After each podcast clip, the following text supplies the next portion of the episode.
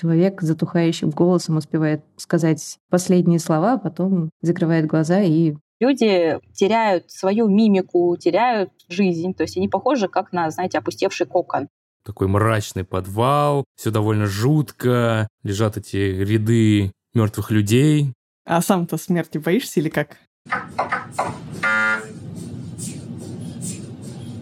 Привет! Это «Прием» подкастингового журнала про здоровье и медицину. Я Оля Кашубина, шеф медредакции «Этаже». А я Султан Сулейманов. Я журналист и, как обычно, принес интересный факт перед началом.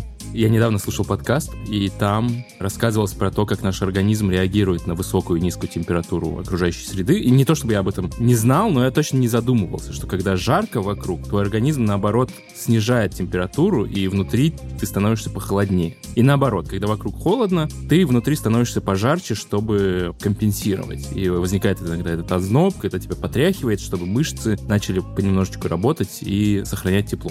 Сегодня утром я задумался о том, как же в этой всей системе присутствует озноб при высокой температуре, когда ты заболел. Я сделал малюсенький research, Оля, и, возможно, я пришел к неправильным выводам, но мне понравилось то, что я узнал. Организм сам пытается повысить температуру, чтобы побороть инфекцию, потому что инфекции будет плохо при высокой температуре. Получается, что он сначала врубает механизм, который уменьшает теплоотдачу, твоя кожа не получает тепло, она вообще немножечко даже может похолодеть, и у тебя возникает ощущение, что ой, что-то холодно, моя кожа какая-то холодная, и вот на этом фоне тебя начинает еще и потряхивать, потому что у тебя включается вот этот механизм озноба, который возникает, когда ты попал в ледяную атмосферу. Сегодня мы поговорим о тоже не очень здоровых реакциях организма, но которые бывают у большинства из нас только один раз в жизни. Этот выпуск мы решили посвятить смерти. Постараемся разобраться, как происходит умирание, что ждет нас после смерти и можно ли как-то к ней подготовиться и уж тем более подготовиться правильно. Да, и вместо классического дисклеймера просто пожелаю нашим слушателям жить классную, долгую, полную жизнь, не забывайте проходить чекапы, старайтесь есть поменьше вредной еды и побольше шевелиться. От смерти это в итоге вас все равно не убережет, но хотя бы поможет подольше с ней не столкнуться или не страдать многие годы перед ней. Султан, ты так уверенно даешь советы, а сам-то смерти боишься или как? Знаешь, я начал задумываться об этом перед выпуском и понял, что для меня тема смерти делится на три группы. Первая группа — это собственная смерть. Сам факт того, что это случится, меня не пугает. Я пришел к этой мысли где-то в классе в девятом или десятом. А вот компьютер, когда его выключают, он же не знает, что он в выключенном состоянии. И более того, он не знает, его включат еще раз когда-либо или нет. Вот смерть для меня — это вот это состояние, когда твой компьютер выключили и не включили. Просто ничего. И вот это ничего меня так устроило, что я за это держусь все эти следующие 20 с чем-то лет, и мне нормально. Второй момент, который связан со смертью, это смерть близких. И здесь я сразу начинал думать о том, что вместе с ними умерла огромная вселенная, все их знания, пережитый опыт. Есть еще один, мне кажется, аспект смерти — это трупы. И почему-то, несмотря на мое очень равномерное и физиологическое отношение к смерти, ну, случилось и случилось, к трупам подходить как-то мне не очень хочется. Удивительно, но вот это отношение к трупам вообще характерно не только для людей, но и для животных. Животные обладают каким-то встроенным механизмом тоже самозащиты, и если они видят мертвое тело, как, видимо, человек в случае с другим человеком, они предпочитают держаться подальше. В целом у меня близкое к твоему отношение к смерти, может быть, с какой-то легкой поправкой на то, что мне и трупы доводилось посмотреть, как будто смерть была частью медицинской профессии. Существует ли определение смерти? Понятно, что вот мы можем увидеть мертвого человека, особенно если он уже разложился, это скелет, мы такие, ну да, у него явно наступила смерть. Есть какой-то переходный момент, когда мы говорим, так, это мертвый человек с точки зрения биохимии смерти нет. Все время что-то происходит. А с точки зрения физиологии, биологии, почему-то есть какая-то точка, после которой мы ничего не можем обратить вспять. До какой-то черты мы можем дойти и потом все повернуть обратно. А после какой-то черты, которую невозможно объяснить, наверное, никак иначе. Даже смерть головного мозга — это смерть клиническое, но не биологическое. То есть сердце может продолжать, например, сокращаться, мы можем поддерживать жизнь в человеке, но фактически мы признаем, что это уже не человек, и он уже обратно не вернется. Мы-то с тобой такие с одной стороны, про смерть говорим как про что-то естественное и простое, Но, с другой стороны, есть ощущение, что раньше, сотню лет назад, люди видели смерть постоянно. И вот для них это вообще было максимально не страшно и чуть ли не нормой. Сейчас для нас, если ты не врач или не учился в мединституте, то смерть часто очень закрытый процесс. Люди чаще умирают в больницах, когда мы просто не видим этих последних этапов. И, может быть, поэтому мы как раз и мало чего знаем. Про то, что с нами произойдет после смерти, мы спросили у патологоанатома, автора книги «Твой последний врач. Чему мертвые учат живых», автора блога про патанатомию и создателя Академии Benin Education Татьяны Хитровой.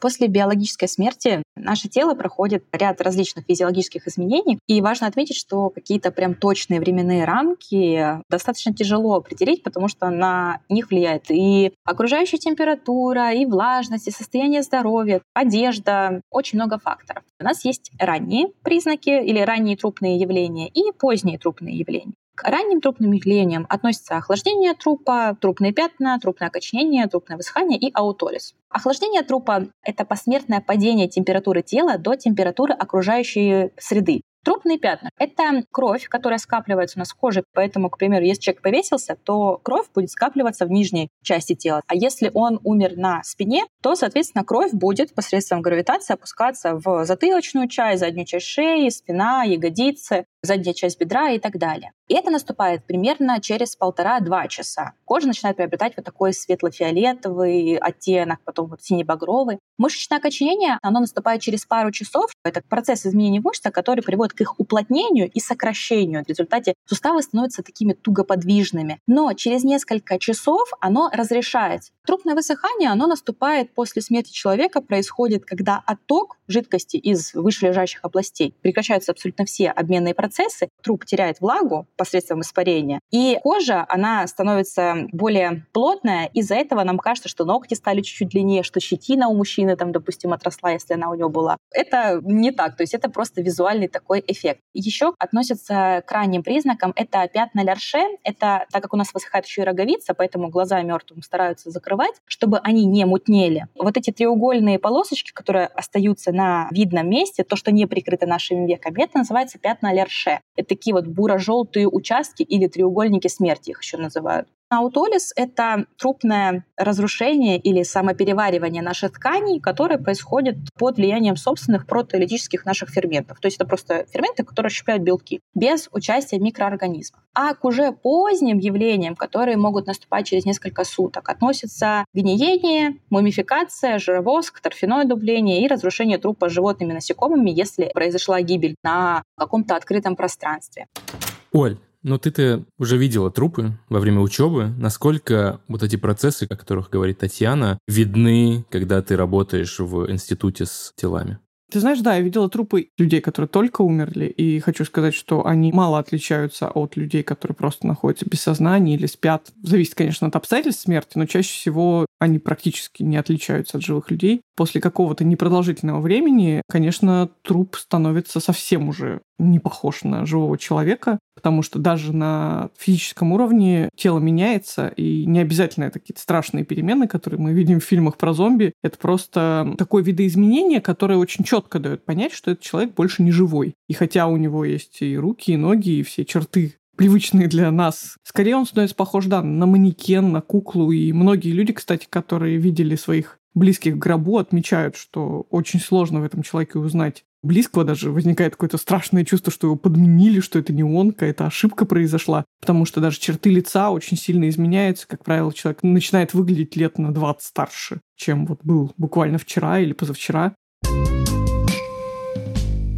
Татьяна патологоанатом. Обычно работа патологоанатомов представляется так, особенно благодаря кино. Находят какой-нибудь труп в лесу, отцепляют всю лентой, приезжает человек в халате, куда-то в мешок укладывает тело, увозит, вскрывает его и делает выводы о том, что случилось. Еще и в диктофон так говорит. Это вот этим занимается Татьяна? Нет, на самом деле для меня тоже уже в медуниверситете стало сюрпризом, что, оказывается, есть две разные специальности в медицине, которые контактируют со смертью. Это патологоанатомы и судмедэксперты. И это два разных человека, которые вращаются в разных кругах, потому что патологоанатомы занимаются смертями, которые происходят в больницах. Это не то чтобы естественные смерти, но это, скажем, такие смерти, лишенные какого-то флера криминала. Чаще всего это люди, которые как будто ближе к науке, чем к человеческим взаимоотношениям. Часто патологоанатомы работают с живыми. Если же говорить про судмедэкспертов, то да, это тот самый образ, который ты описал. Это люди, которые, кстати, тоже иногда работают живыми, потому что к судмедэкспертам приходят люди, например, снимать побои. То есть это люди, имеющие дело с нанесением каких-то повреждений, которые, может, привели к смерти, а может, не привели. Это люди, которые много ходят в суды, пишут всевозможные протоколы, взаимодействуют с полицейскими. То есть, несмотря на то, что и те, и другие обследуют трупы часто,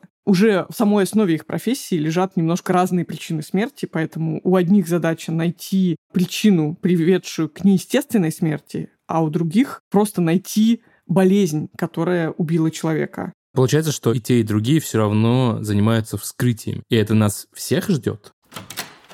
Нет, не всех. Вы можете не попасть ни к одному эксперту, если, а, вас просто не найдут, к примеру, если это пропавшие без вести, да. Вы можете не попасть на встречу, если вы умерли счастливо во сне, когда вам сто лет в окружении любящей семей, детей и так далее это гибель от долготекущего, документально зафиксированного заболевания, допустим, какой-нибудь онкологический процесс, который долго поражал систему органы там, и систему человека пожилого. Это документально подтверждено, он умер дома, и вы можете не попасть к нам, если, к примеру, вы любите заниматься альпинизмом, знаете, что в Альпах тела погибших альпинистов, они не спускаются назад, то есть они хорошо сохраняются, их тела, но, к сожалению, из-за очень дорогой и сложной транспортировки, они так и остаются лежать в ледниках. Так что это такие основные причины, почему можно избежать встречи с нами.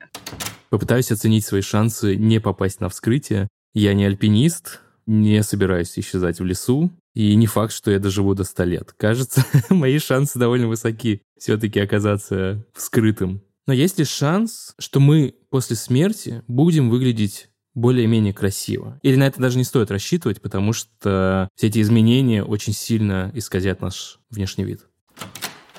В самой смерти действительно нет ничего красивого. То есть люди теряют свою мимику, теряют действительно жизнь, то есть они похожи как на, знаете, опустевший кокон. Поэтому иногда они даже после смерти не совсем похожи на себя при жизни. И это нормально. Но все вот эти процессы, которые я писала, они происходят не сразу. То есть, естественно, никто ни в коем случае никогда не начинает вскрытие до того момента, как мы не увидим вот эти все явления, которые я перечисляла, да, то есть ранние и поздние трупные изменения, которые присущи только уже погибшему организму. То есть не будет такого, что появились трупные пятна, а потом, знаете, как в ужастиках, «А, труп воскрес, пошел там куда-то, начал там пугать всех вокруг. Нет, такого не произойдет. Единственное, что может произойти, это когда гноеродные бактерии и газы скапливаются в брюшной полости, они давят на диафрагму, которая разделяет грудную полость и брюшную, и у трупа может вырваться как бы такой вдох или вздох, то есть поэтому нужно разделять, да, то есть жизнь э, и то, как ее показывают в сериалах. Поэтому происходит высыхание кожи, меняется цвет нашего тела. Сфинктеры после смерти расслабляются, и, соответственно, все содержимое, которое было внутри нас, оно вытекает наружу. Поэтому не будет такого, что, к примеру, там кто-то после безответной любви решил там наглотаться таблеток, красиво там накрасился, лег в самой лучшей одежде, и вот так вот красиво, как в кино показано, просто закрыл глаза, и такой остался. Нет. Могут быть затеки, могут быть мочеиспускание, калоизвержение после смерти. Поэтому смерти нет ничего прям такого красивого, но какие-то внешние данные действительно сохраняются, если это была смерть от какой-нибудь там патологии, которая не разрушает внешние оболочки. А меня всегда еще интересовало, как будут выглядеть наши внутренние органы после смерти. Они тоже стареют вместе с нами? Или если мы видим человека только изнутри, как анатомы, то мы не можем определить его возраст, увидеть какие-то возрастные изменения? Самый такой пожилой возраст, с которым я сталкивалась, это было что-то около там, 84 лет, и самый молодой, соответственно, это там до 9 месяцев. Я помню, что мы сравнивали, допустим, ту же самую кожу, либо там какие-то внутренние органы. Все зависит только от количества патологий. Естественно, не бывает такого, что у человека престарелого не накапливаются какие-то хронические заболевания, да, что у него там печень, как у 20-летнего. Но нет такого, что сразу можно поставить возраст по микропрепарату, если это только не какие-то специфические изменения. Иногда мы не можем точный возраст даже назвать, если смотрим микропрепарат, там, допустим, 18-летнего там, и 40-летнего.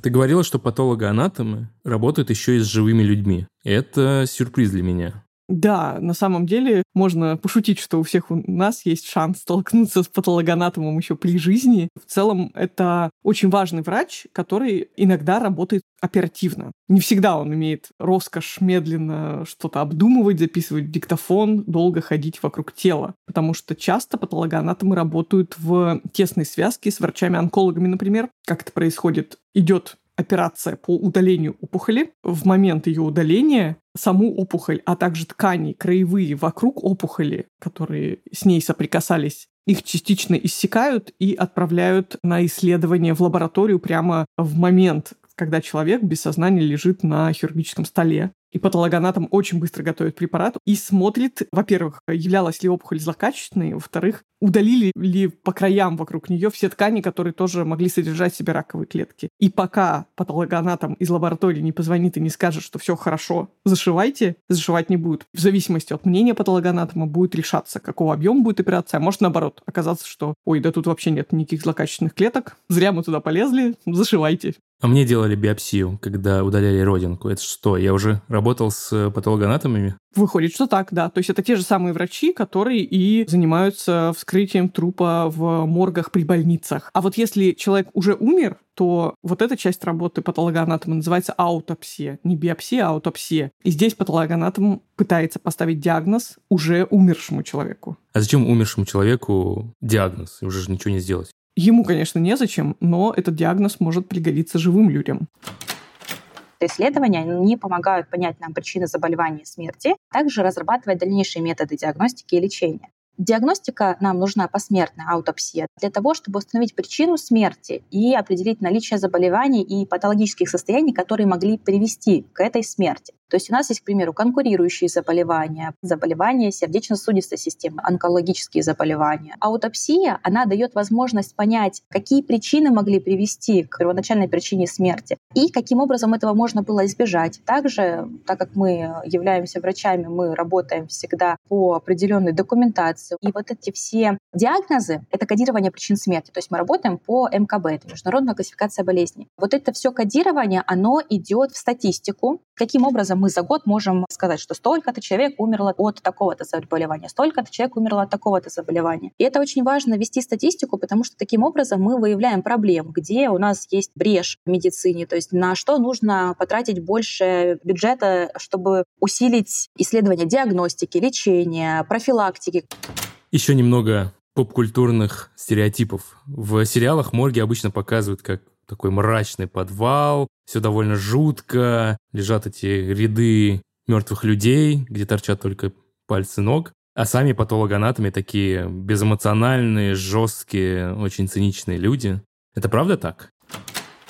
Это на самом деле не так. Во-первых, морг — это не только то помещение, где происходит, собственно, аутопсия или посмертное изучение тела. У нас есть отдельно несколько светлых, чистых, просторных кабинетов, где мы с заведующими и коллегами сидим с микроскопами. У нас есть там компьютеры. Морг делится на несколько отдельных секций, каждая из которых предназначена для определенных манипуляций. Люди думают, что патологоанатомы — это какие-то контрабандисты, которые торгуют из-под тяжка органами и на этом наживаются. После смерти происходит ряд необратимых процессов, которые подвергают органы аутолизу, то есть самоперевариванию перевариванию. Поэтому это все равно, что, знаете, там курицу купить на прилавке и попытаться себе филешку куда-нибудь прикрепить, чтобы она благостно работала у нас. Такого не бывает. Вся транспортировка, трансплантация может осуществляться только у живого человека, в условиях огромной бригады там реаниматологов, которые имеют криокамеры, какие-то боксы, которые позволяют сохранить органы человека в надлежащем состоянии.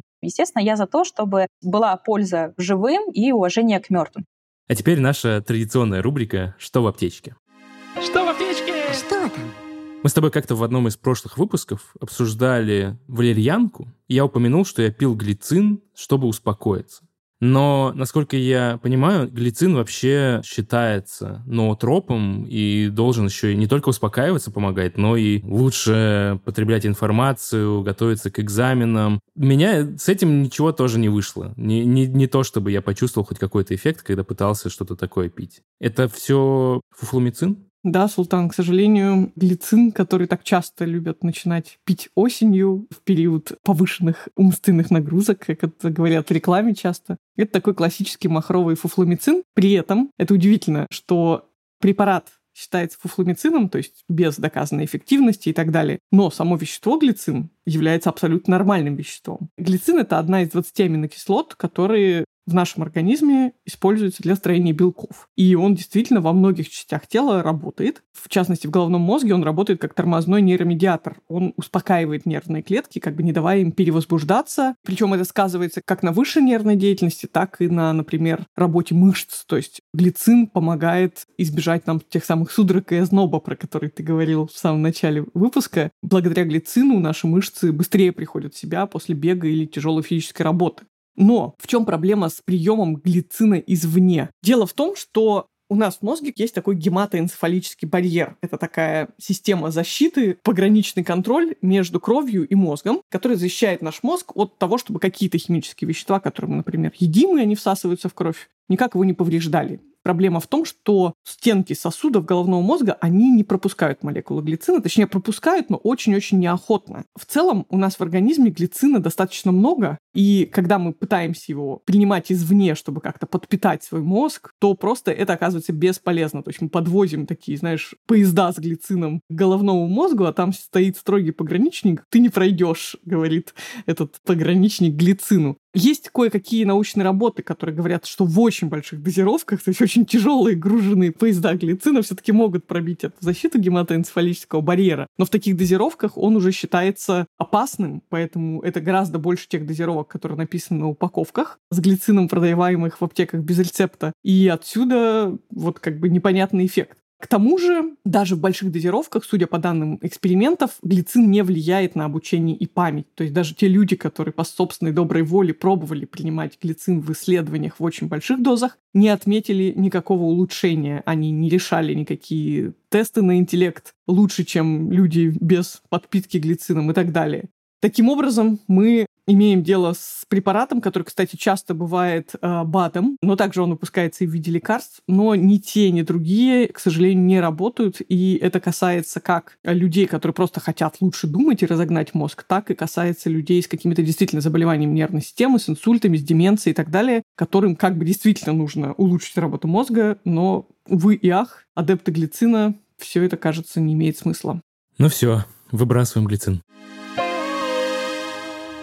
Оль, ты задумывалась о том, что бы ты хотела, чтобы с твоим телом сделали после твоей смерти? Или вариант по умолчанию похоронить по традициям, принятым в вашей семье, тебе достаточно? Ох, знаешь, у меня даже традиций таких нет на самом деле. Поэтому, наверное, я и только дохожу потихонечку до того возраста, когда хочется об этом задуматься. Но мне, конечно, как тоже такому рационалисту очень хочется, чтобы ничего не пропало зря. В частности, вот я, например, вхожу в реестр потенциальных доноров костного мозга, но это я рассчитываю еще при жизни, может быть, кому-то помочь. Но, конечно же, хотелось бы и тело свое как-нибудь пристроить, потому что мне, честно говоря, кажется очень поэтичная идея, что мое тело при варианте, когда я умираю достаточно молодой, оно после моей смерти все еще живет. Мне кажется, что и родственникам моим так будет приятнее, и, может быть, мне будет приятнее умирать. Но, честно говоря, никаких действий в этом направлении я пока еще не делала. А ты что думаешь?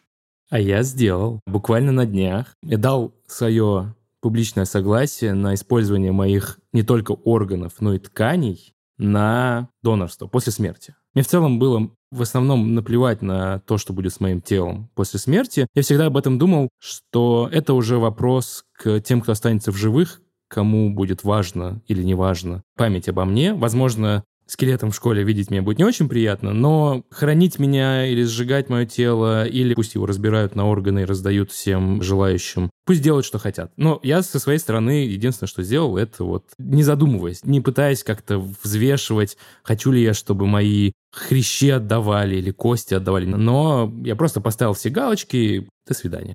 Вообще, конечно, я немножко завидую тебе, что у тебя есть доступ к таким услугам, если это можно так сформулировать, потому что в России, конечно, с этим все гораздо сложнее. А у нас по умолчанию вообще донорство разрешено, то есть вообще считается, что если ты не написал, не декларировал свой отказ от донорства, то потенциально ты донор. То есть любой из нас, людей, живущих в России, ходящих по улицам, в случае внезапной смерти его органы могут быть использованы в качестве донорских. Проблема лишь в том, что у нас очень плохо, к сожалению, все еще развита трансплантология, и вот этих вот бригад, которые на вертолете прилетают к месту смерти, тут же его перекладывают в лед и везут в 55 больниц и разбирают по кусочкам, к сожалению, у нас такого нет. И чаще всего операции с донорскими органами — это очень забюрократизированный процесс, не все так просто, и гораздо проще брать органы еще у живых людей, но, может быть, не за горами система, которая есть в некоторых странах, так называемые фермы трупов, когда человек вот при жизни, да, завещает свое тело организации, а потом его могут использовать не для органов, а для изучения всевозможных процессов, происходящих, собственно, с трупами в разных условиях, то есть, например, под воздействиями разных температур, с какой скоростью насекомые способны разлагать твое тело в разных почвах и так далее. К сожалению, да, это еще пока не наша реальность, в то время как в России, честно говоря, я до сих пор не очень хорошо понимаю, как у нас в университетах медицинских появляются вот эти препарированные, мумифицированные тела в формалине, которыми студенты пользуются многие годы, потому что кто эти люди, как они попали вообще в университеты, нам как-то всегда говорили, что это какие-то бездомные бродяги, но мне тоже кажется, что там не так все просто с юридической точки зрения. В этом плане система, кажется, совсем еще не развита. Мы еще спросили у Татьяны, как бы она хотела распорядиться своим телом после смерти так я преподавательница патологической анатомии, я бы тоже действительно хотела, чтобы мое тело после смерти дальше продолжало образовывать население, и чтобы меня там разобрали на препараты для обучающихся, либо использовали в каких-то научных целях. И я пытаюсь объяснить, что всегда нужно думать о живых. И поэтому, к примеру, я считаю неправильным закапывать тела в землю, на которых можно посадить пшеницу. Но и кремация тоже не супер экологичный способ утилизации тел, потому что очень большие выбросы. Поэтому даже вот не знаю, крионика, будет ли у нас какой-то достойной альтернативой? Вот, то есть что можно делать такого с телами, чтобы и почтить память и уважение к этим людям, и для того, чтобы это как-то экологично утилизировалось.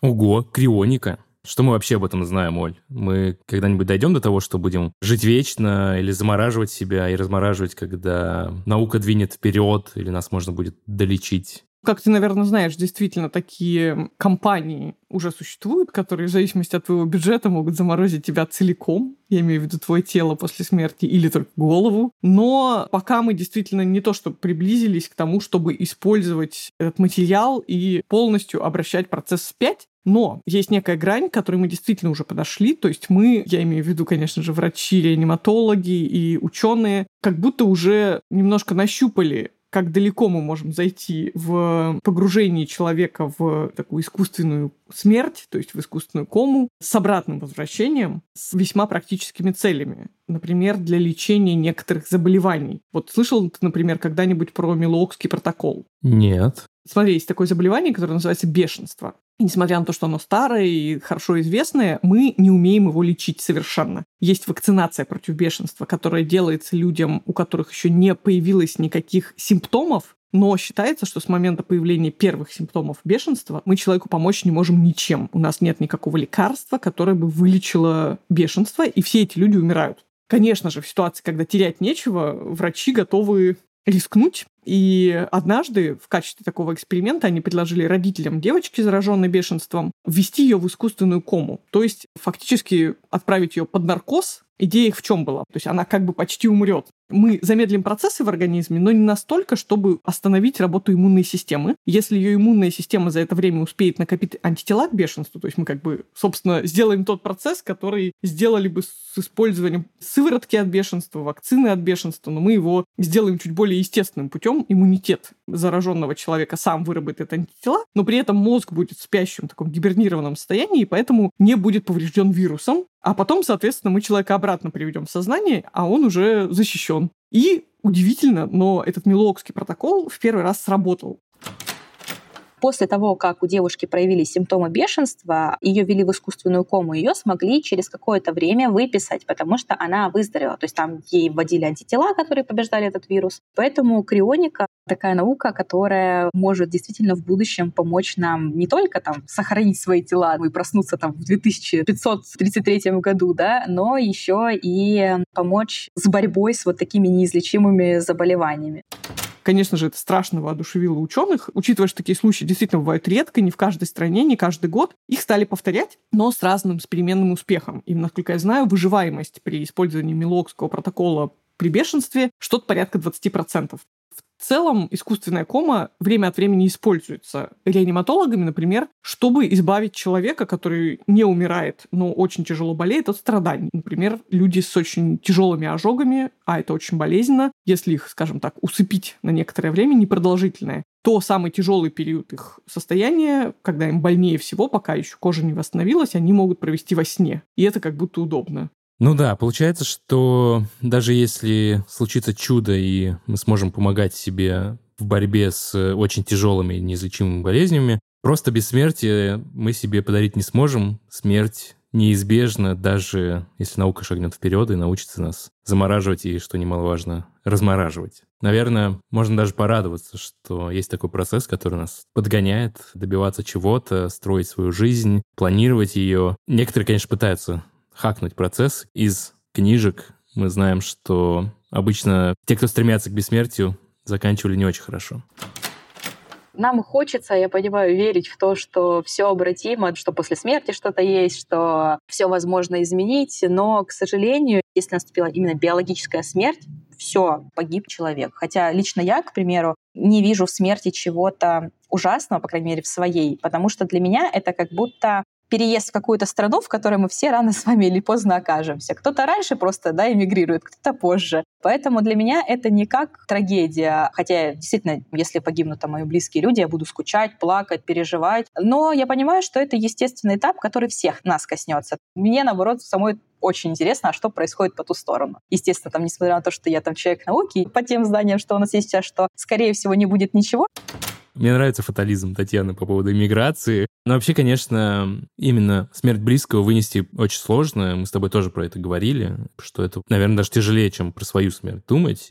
Да, но вообще, согласись, как будто не хватает здесь какого-то звена, потому что кажется, что период тяжелый, есть запрос на то, чтобы тебе его облегчили. В случае, если ты умираешь или в случае, если близкий умирает, куда с этим пойти? На самом деле сейчас появляются специальные люди, чья работа — это помогать людям переживать период, сопряженный со смертью своей или близких. И эти люди называются доулы смерти. Это такие люди, которые специально обучаются, они знают точно, какие есть эффективные способы пережить горе и вообще как правильно находиться рядом в момент смерти, чтобы ни у кого не было чувства острой неловкости и кринжа, вдобавок, собственно, к тому, что и так довольно неприятно происходит. Они в каком-то смысле правильным образом защищены, эмоционально отстранены, то есть они знают, как оберечь себя от этих суперсильных эмоций. Возможно, в каких-то ситуациях их присутствие в момент смерти может быть полезнее, чем присутствие близкого родственника, который сам раздавлен ситуацией. К тому же доулы смерти могут помогать с практическими делами, на которые часто не хватает ни сил, ни времени, ни желания. Они могут помочь умирающему создать какой-то проект его наследия, то есть обдумать вообще, что будет происходить после его смерти, если он хочет, сохранить какие-то его работы и важные вещи, помочь с бумагами его близким после смерти как-то перебрать, не знаю, упорядочить его архив, например, или разобрать шкаф с личными вещами, к которому близким просто страшно подступиться. Я очень рада, что мы для этого подкаста нашли доулу смерти. Ее зовут Анастасия Левикова. Она также является психологом, соосновательницей фонда Death Foundation. Этот фонд занимается развитием доульства смерти в России и таким смерть просветом. Мы попросили Анастасию поподробнее рассказать нам о ее профессии. Профессия эта появилась в США где-то в 2000-х. В одинаковое время разные волонтеры хосписов, несколько человек придумали концепцию этой профессии. Я училась в Международной ассоциации довол смерти НЛДА, которую создал Генри Фреско Уайс. И он подсмотрел концепцию довольства смерти у своей знакомой родовой доулы, а он сам был волонтером хосписа. И он, соответственно, решил, что можно подход работы с теми, кто приходит в этот свет, применить к тем, кто из жизни уходит. Эта профессия, она не находится в какой-то официальной системе. То есть даже в США или Великобритании это не какой-то специалист, который должен заполнять бумаги, вести какую-то отчетность. Возможно, если это в команде хосписа, то, конечно, нужно что-то там такое фиксировать. Но в целом это человек, который находится рядом с человеком. Тут сложно что-то заполнять, не очень понятны критерии, что я классно поговорила или не очень классно. Насколько мне известно, на данный момент либо очень мало российских доул работали именно доулами с умирающими, либо вообще никто. Во многом просто потому, что пока не очень понятно, как строиться в эту систему, но есть доулы, кто работал в хосписах, доулы медсестры, но на данный момент происходит развитие нашей профессии в России. Вот весной я с двумя моими коллегами провели курс первый русскоязычный «Доул смерти», и на сегодняшний день мы ведем переговоры с хосписами, как раз придумываем, как включить доул в официальную систему хосписной помощи. На самом деле появление доул смерти — это такое одно еще из звеньев который, возможно, сделает эту систему более гуманистичной и позволит в том числе влиять на улучшение качества конца жизни. По крайней мере, хотелось бы, чтобы это происходило за счет того, что придет пул специалистов с человеческой направленностью в эту сферу. Мне все-таки казалось, что доула смерти нужна самому умирающему сильнее даже, чем окружающим. Обычно в моем представлении, возможно, это из представления о дагестанских семьях, когда кто-то пожилой умирает, в доме 100 тысяч родственников. Конечно, у них разный уровень тревожности, у них разный уровень стойкости. Вот те, кто более стойкие, поддерживают тех, кто менее стойкие. Происходит какой-то вот процесс между ними, но при этом как общаться с самим умирающим, не очень понятно, да, вот это вот иногда ты хочешь пожалеть его, а его это может оскорбить, или наоборот, ты думаешь, нет, не буду я его жалеть, это он будет себя так плохо чувствовать, а ему это и нужно, да. Я из за этого думал, что доула смерти очень сильно нужна именно для общения с самим умирающим, чтобы у него был какой-то человек, который его поймет. Ты знаешь, мне кажется, что это во многом зависит от ситуации, потому что действительно есть люди, которые умирают скоропостижно, и как раз в этот период родственникам очень нужна поддержка, потому что еще утром ты как бы ходил по улицам и не думал, что столкнешься со смертью вечером, а вечером ты не знаешь, куда себя деть, потому что тебе кажется, что вся твоя картина мира разрушилась от смерти близкого человека. А также есть умирающие, которые умирают очень долго, и это занимает годы. В целом уже никто не называет его умирающим, потому что, например, вот у человека какая-то запущенная стадия рака, но организм как-то справляется и идет год за годом, и все время, знаешь, жить в таком с могильным голосом, понижать голос в присутствии человека невозможно, и люди начинают планировать отпуска, какие-то планы совместные, и никто не общается с ним как с умирающим. И вот я думаю, что сильно многое в плане того, кому конкретно понадобится доула смерти, зависит от того, какая была ситуация. И это может быть как сам умирающий, который узнал плохие новости и хочет как-то их пережить, так и его родственники, которые не то чтобы сидят у смертного одра, но устали самостоятельно бороться с этими мыслями о том, что, возможно, в этом году или в следующем году твой близкий человек умрет. А ты себя представляешь клиентом доула смерти? Мне кажется, да. Мне бы просто хотелось пообщаться с человеком, который видел это чаще, чем я, и знает какие-то рецепты, которые могут упростить этот процесс хотя бы психологически. То есть, может быть, есть какие-то легкие ходы, которые сделают все менее страшным. В Apple есть штука, когда ты можешь назначить наследника. Вот если ты умрешь, чтобы у человека был доступ к твоему аккаунту, к твоим данным, ну, может, там у вас семейные чеки какие-то лежат. И вот я постоянно хожу и думаю, так, окей, это я сделал, я всегда это включаю, и каждый раз пишу этим людям или там говорю жене, если что, я сейчас не планирую, но ты никогда не знаешь, лучше я заранее. Но при этом есть куча еще вещей, которые я так и не... Я думаю, да, надо там, не знаю, пароль от телефона куда-то записать, чтобы в случае, если я резко завтра умру, можно было выкачать фотографии всех наших животных и сделать какой-то архив. В этом плане, конечно, человек, который не думает о том, как тебе сопереживать, или как тебя спасать, или как тебя лечить, или не там еще что-то, а вот просто вот такие базовые штуки знает и понимает, и помнит о них, мне бы тоже пригодился. Вообще интересно, насколько мы похожи на типичных клиентов и с какими запросами обычно люди приходят к доулам смерти.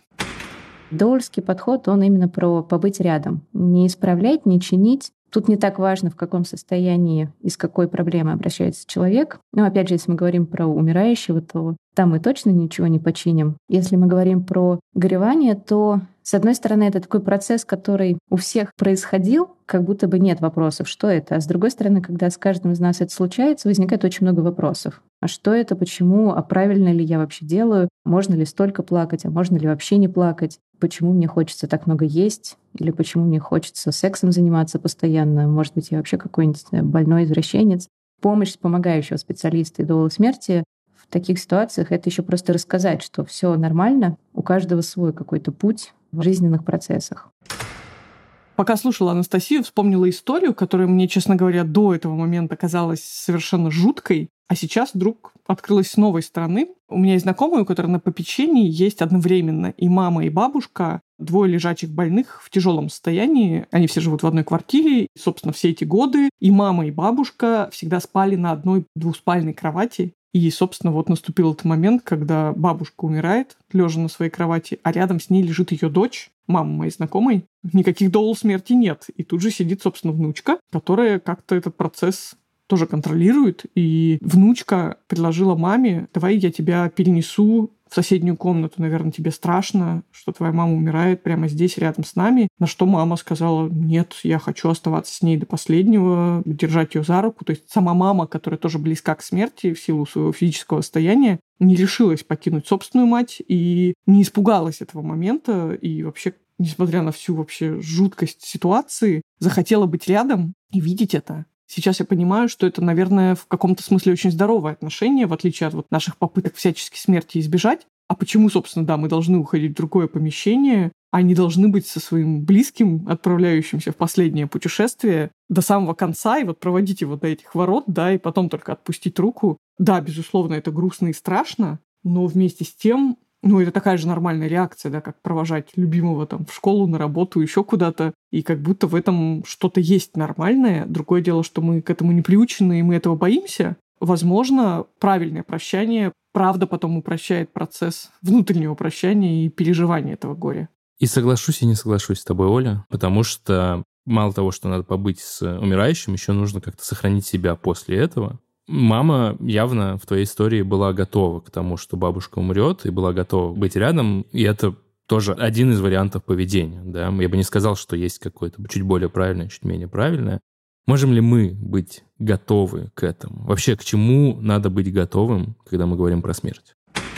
Про умирание мы вообще не знаем, как это выглядит. Нам показывают в фильмах, где человек затухающим голосом успевает сказать последние слова, а потом закрывает глаза и картинно замолкает. Умирание происходит совсем иначе. Доула как раз тот человек, который информирует человека и близких. Я рассказывала моим клиентам, чьи близкие умирали от разных болезней. Я рассказывала, что может происходить. Особенно, когда они выбирали что они не будут отправлять своего родственника в больницу, что это будет происходить дома. Соответственно, я рассказывала по их запросу, в том числе и для человека, который уходит. Тоже, если он хочет, можно ему рассказать. Если он не хочет, рассказывать не нужно. Конечно, мы живем не в идеальной стране, и правда, может быть очень больно, если у человека какой-то вид онкологии. Мне просто важно сказать, что само по себе умирание — это не болезненный процесс. Но, конечно же, знание, оно часто убирает страх, когда мы рассказываем, что это не больно, что наше тело знает, как отключать все системы. И это дает людям очень много спокойствия, умиротворения. Конечно, очень сложно присутствовать при этом. Дола — это как раз, да, человек, который устойчив, который может находиться рядом с человеком в процессе вот в таком сложном, так и рядом с человеческими какими-то сильными эмоциями. В плаче, в крике, в гневе тоже очень сложно. Раз мы говорили уже про пароли и вот это все, можно ли как-то подготовиться к своей смерти, составить какой-то идеальный сценарий, как в американских фильмах «Bucket List», последние несколько желаний, которые надо выполнить перед тем, как умереть? Есть задание на курсе Дол составить, написать свой план умирания. И есть также термин «хорошая смерть». Идеальный точно не надо ничего представлять, потому что так не получится, будет больно от разочарования. Есть критерии хорошей смерти. Возможность определить как я буду умирать, где я буду умирать, выбрать место умирания дома, в хосписе, в больнице. Это будет приличная палата, а не ободранная стена и пять пациентов еще в палате помимо тебя. Отсутствие боли и доступ к обезболивающим. Иметь возможность чтобы семья и близкие были рядом, чтобы домашние животные были рядом. Возможность выбрать лечение или, наоборот, отказаться от лечения, чтобы медперсонал не стыдил, а поддерживал в этом выборе возможность оставить что-то после себя, наличие какой-то духовной или религиозной практики в жизни и тоже иметь к этому доступ, если это нужно. Это все критерии хорошей смерти. Меня очень интересует вопрос. Как у доул смерти меняется личное отношение к смерти, когда они контактируют с ней буквально каждый день? Мне не хочется вот эти какие-то шаблонные фразы, что жизнь стала ярче, я стала больше ценить момент. С одной стороны. С другой стороны, правда, это есть. Это не постоянно, не так, что я с утра проснулась и такая, о, я смертна, какая классная жизнь. Нет. Меняется скорее отношение к жизни, когда у тебя есть вот этот референс, что смерть есть, смерть близка, это меняет, конечно, отношения. Когда ты задаешь себе вопрос, а вот если я умру через сколько-то, то что я сейчас выберу? Это как раз один из вопросов, который исследуется на курсе Дол смерти. По-моему, даже на первом занятии уже нужно его обсуждать в паре с другой Доулой, когда вам дают задание, говорят, что вам осталось жить три месяца, что вы будете делать, как вы себя чувствуете и так далее.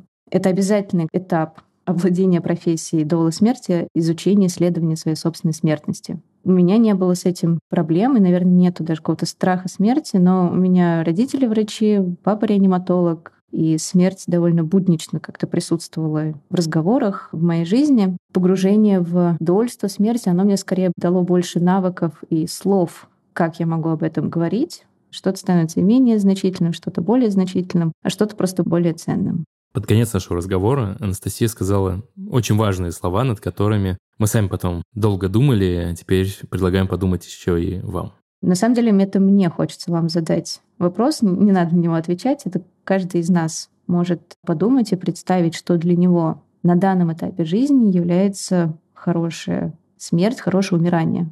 И во многом это вопрос не про смерть, а про мою жизнь. Что для меня важно сейчас, ну и, может быть, на что я могу повлиять, коль уж я задумался об этом вопросе. Фух.